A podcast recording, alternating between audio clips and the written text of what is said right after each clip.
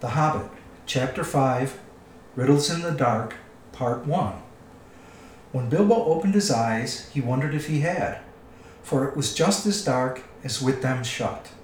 No one was anywhere near him. Just imagine his fright. He could hear nothing, see nothing, and he could feel nothing except the stone of the floor. Very slowly he got up and groped about on all fours till he touched the wall of the tunnel but neither up nor down it could he find anything. Nothing at all, no sign of goblins, no sign of dwarves. His head was swimming, and he was far from certain even of the direction they had been going in when he had his fall.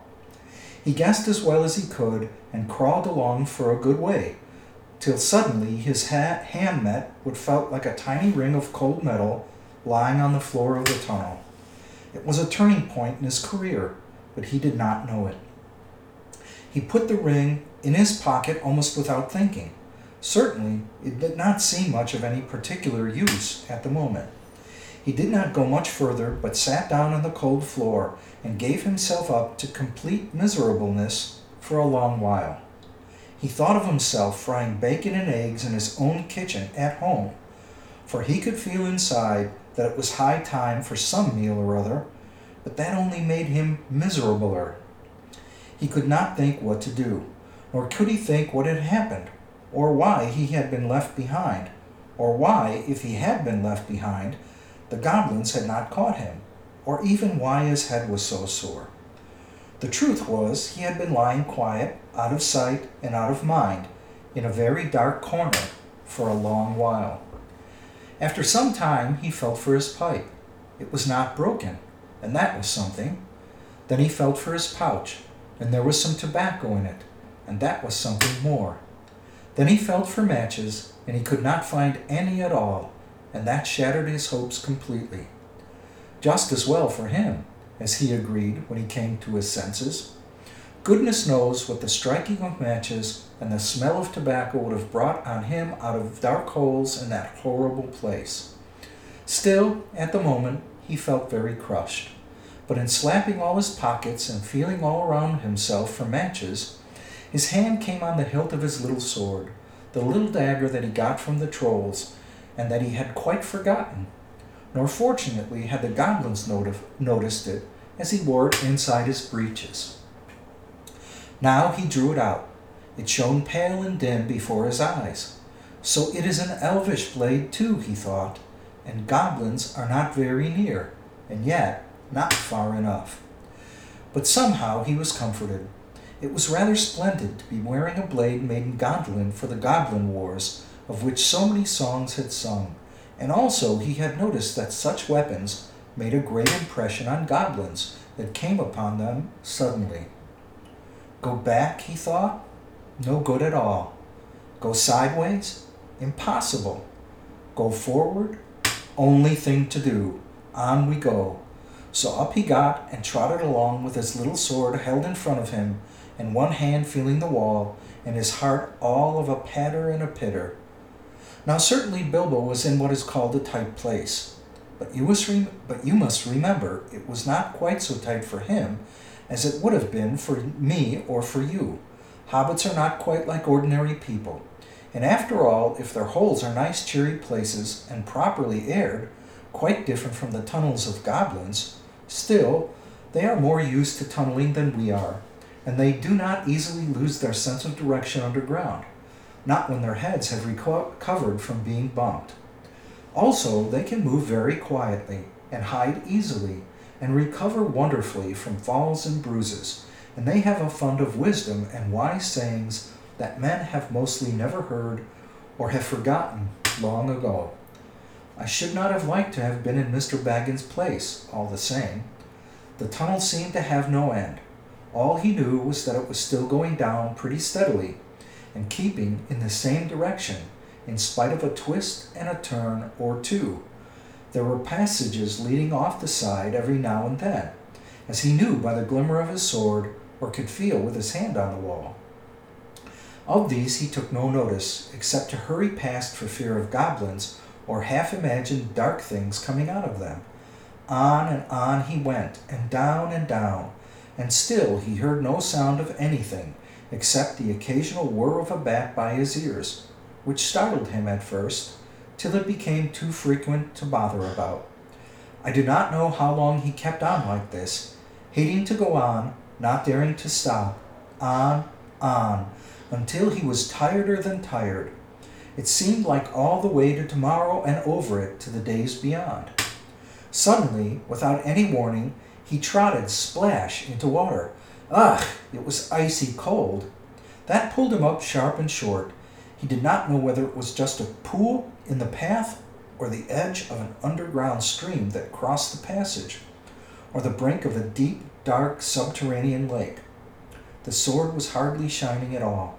He stopped, and he could hear, when he listened hard, drops, drip, drip, dripping from an unseen roof into the water below, but there seemed no other sort of sound.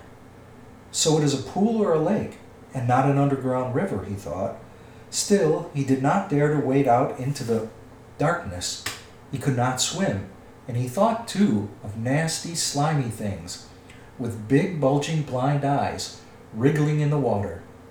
There are strange things living in the pools and lakes in the hearts of mountains. Fish whose father swam in goodness only knows how many years ago and never swam out again, while their eyes grew bigger and bigger and bigger from trying to see in the darkness. Also, there are other things more slimy than fish. Even in the tunnels and caves the goblins have made for themselves, there are other things living unbeknownst to them that have sneaked in from outside to lie up in the dark. Some of these caves, too, go back in their beginnings to ages before the goblins, who only widened them and joined them up with passages. And the original owners are still there in odd corners, slinking and nosing about. Deep down here by the dark water lived Old Gollum, a small, slimy creature. I don't know where he came from, nor who or what he was. He was Gollum, as dark as darkness, except for two big round pale eyes in his thin face. He had a little boat, and he rowed about quite quietly on the lake, for lake it was, wide and deep and deadly cold. He paddled it with large feet dangling over the side, but never a ripple did he make. Not he. He was looking out of his pale lamp like eyes for blind fish, which he grabbed with his long fingers as quick as thinking. He liked meat, too. Goblin he thought good when he could get it, but he took care that they never found him out. He just throttled them from behind if they ever came down alone anywhere near the edge of the water while he was prowling about. They very seldom did, for they had a feeling that something unpleasant was lurking down there, down at the very roots of the mountain. They had come on the lake when they were tunneling down long ago, and they found they could go no further. So there their road ended, in that direction, and there was no reason to go that way, unless the great goblin sent them. Sometimes he took a fancy for fish from the lake, and sometimes neither goblin nor fish came back. Actually, Gollum lived on a slimy island of rock in the middle of the lake. He was watching Bilbo now from the distance, with his pale eyes like telescopes. Bilbo could not see him, but he was wondering a lot about Bilbo, for he could see that he was no goblin at all. Gollum got into his boat and shot off from the island, while Bilbo was sitting on the brink altogether flummoxed and at the end of his way and his wits. Suddenly, up came, up came Gollum and whispered and hissed. Bless us and splash us, my precious. I guess it's a choice feast. At least a tasty morsel it'd make us, Gollum. And when he said Gollum, he made a horrible swallowing noise in his throat. That is how he got his name, though he always called himself my precious. The hobbit jumped nearly out of his skin when the hiss came in his ears, and he suddenly saw the pale eyes sticking out at him. Who are you? he said, thrusting his dagger in front of him. What is he, my precious? whispered Gollum, who always spoke to himself through never having anyone else to speak to. This is what he had come to find out, for he was not really very hungry at the moment, only curious. Otherwise, he would have grabbed first and whispered afterwards. I am Mr. Bilbo Baggins. I have lost the dwarves, and I have lost the wizard, and I don't know where I am, and I don't want to know, if only I can get away. What's he got in his handses? said Gollum, looking at the sword, which he did not quite like. A sword, a blade, which came out of Gondolin. said Gollum, and became quite polite. Perhaps he sits here and chats with it a bitsy, my precious. It likes riddles. Perhaps it does. Does it?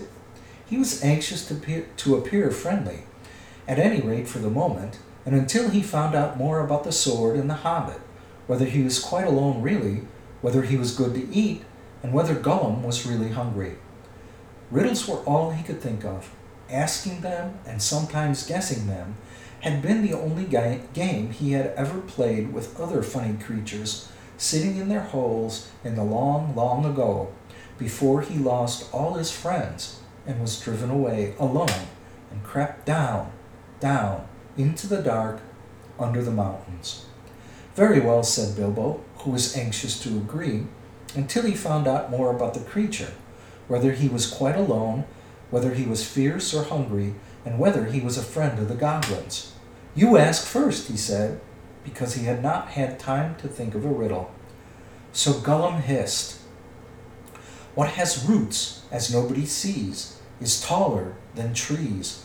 Up, up it goes, and yet never grows. Easy, said Bilbo. Mountain, I suppose. Does it guess easy? It must have a competition with us, my precious. If Precious asks and it doesn't answer, we eats it, my precious. If it asks us and we doesn't answer, then we does what it wants, eh? We shows it the way out. Yes. All right, said Bilbo, not daring to disagree, and nearly bursting his brain to think of riddles that could save him from being eaten. Thirty white horses on a red hill. First they champ, then they stamp, then they stand still. That was all he could think of to ask. The idea of eating was rather on his mind. It was rather an old one, too, and Gollum knew the answer as well as you do. Chestnuts, chestnuts, he hissed. Teeth, teeth, my precious, but we has only six. Then he asked his second. Voiceless it cries, wingless flutters, toothless bits, mouthless mutters. Half a moment, cried Bilbo, who was still thinking uncomfortably about eating. Fortunately, he had once heard something rather like this before, and getting his wits back, he thought of the answer. Wind, wind, of course, he said, and he was so pleased that he made up one on the spot. This'll puzzle the nasty little underground creature, he thought. An eye in a blue face saw an eye in a green face. That eye is like to this eye, said the first eye, but in low place, not in high place. Sss, sss, said Gollum. He had been underground a long time and was forgetting this sort of, sort of thing.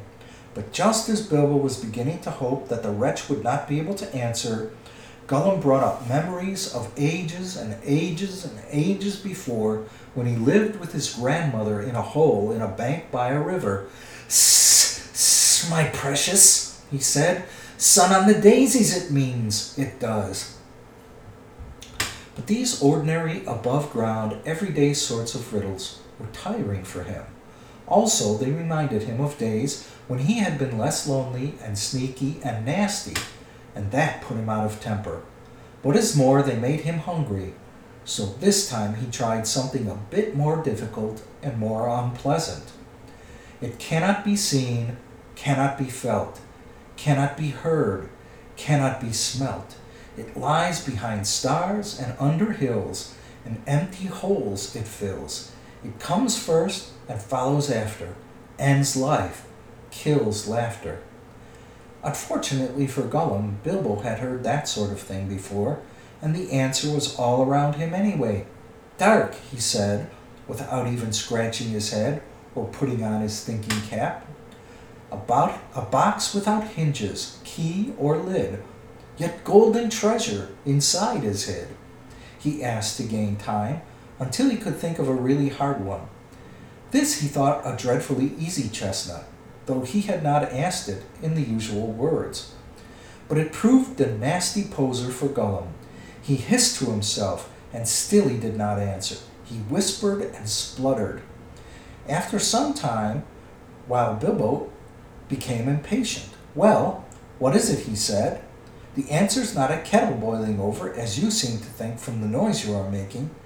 Give us a chance. Let us let it give us a chance, my precious. Sss, sss. Well, said Bilbo, after giving him a long chance. What about your guess? But suddenly Gollum remembered thieving from nests long ago, and sitting under the river bank, teaching his grandmother, teaching his grandmother to suck Eggses, he hissed. Eggses it is. Then he asked, Alive without breath, as cold as death, never thirsty, ever drinking, all in mail, never clinking. He also, in his turn, thought this was a dre- dreadfully easy one, because he was always thinking of the, of the answer, but he could not remember anything better at the moment. He was so flustered by the egg question. All the same, it was a poser for poor Bilbo, who never had anything to do with the water if he could help it. I imagine you know the answer, of course, or can guess it as easy as winking, since you are sitting comfortably at home and have not the danger of being eaten to disturb your thinking. Bilbo sat and cleared his throat once or twice, but no answer came. After a while, Gollum began to hiss with pleasure to himself. Is it nice, my precious? Is it juicy? Is it scrumptiously crunchable? He began to peer at Bilbo out of the darkness. Half a moment, said Bilbo, shivering. I gave you a good long chance just now. It must make haste, haste, said Gollum, beginning to climb out of his boat onto the shore to get at Bilbo. But when he put his long, webby foot in the water, a fish jumped out in a fright and fell on Bilbo's toes. Ugh, he said, it is cold and clammy. And so he guessed. Fish! Fish! he cried. It is fish. Gollum was dreadfully disappointed, but Bilbo asked another riddle as quick as ever he could, so that Gollum had to get back into his boat and think. No legs lay on one leg. Two legs sat near on three legs. Four legs got some. It was not really the right time for this riddle, but Bilbo was in a hurry. Gollum might have had some trouble guessing it if he had not asked it at another time. As it was, talking of fish, no legs was not so very difficult, and after that the rest was easy. Fish on a little table, man at, at a table sitting on a stool, the cat has the bones. That, of course, is the answer, and Gollum soon gave it. Then he thought the time had come to ask something hard and horrible. This is what he said. This thing all things devours birds, bees, trees, flowers, gnaws iron, bites steel, grinds hard stones to meal, slays king, ruins town, and beats high mountain down. Poor Bilbo sat in the dark, thinking of all the horrible names of all the giants and ogres he had ever heard told of in tales, but not one of them had done all these things. He had a feeling that the answer was quite different, and that he ought to know it, but he could not think of it. He began to get frightened, and that is bad for thinking. Gollum began to get out of his boat. He flapped into the water and paddled to the bank. Bilbo could see his eyes coming towards him. His tongue seemed to stick in his mouth. He wanted to shout out, Give me more time! Give me time! But all that came out with a sudden squeal was, Time! Time! Bilbo was saved by pure luck. For that, of course, was the answer. End of part one.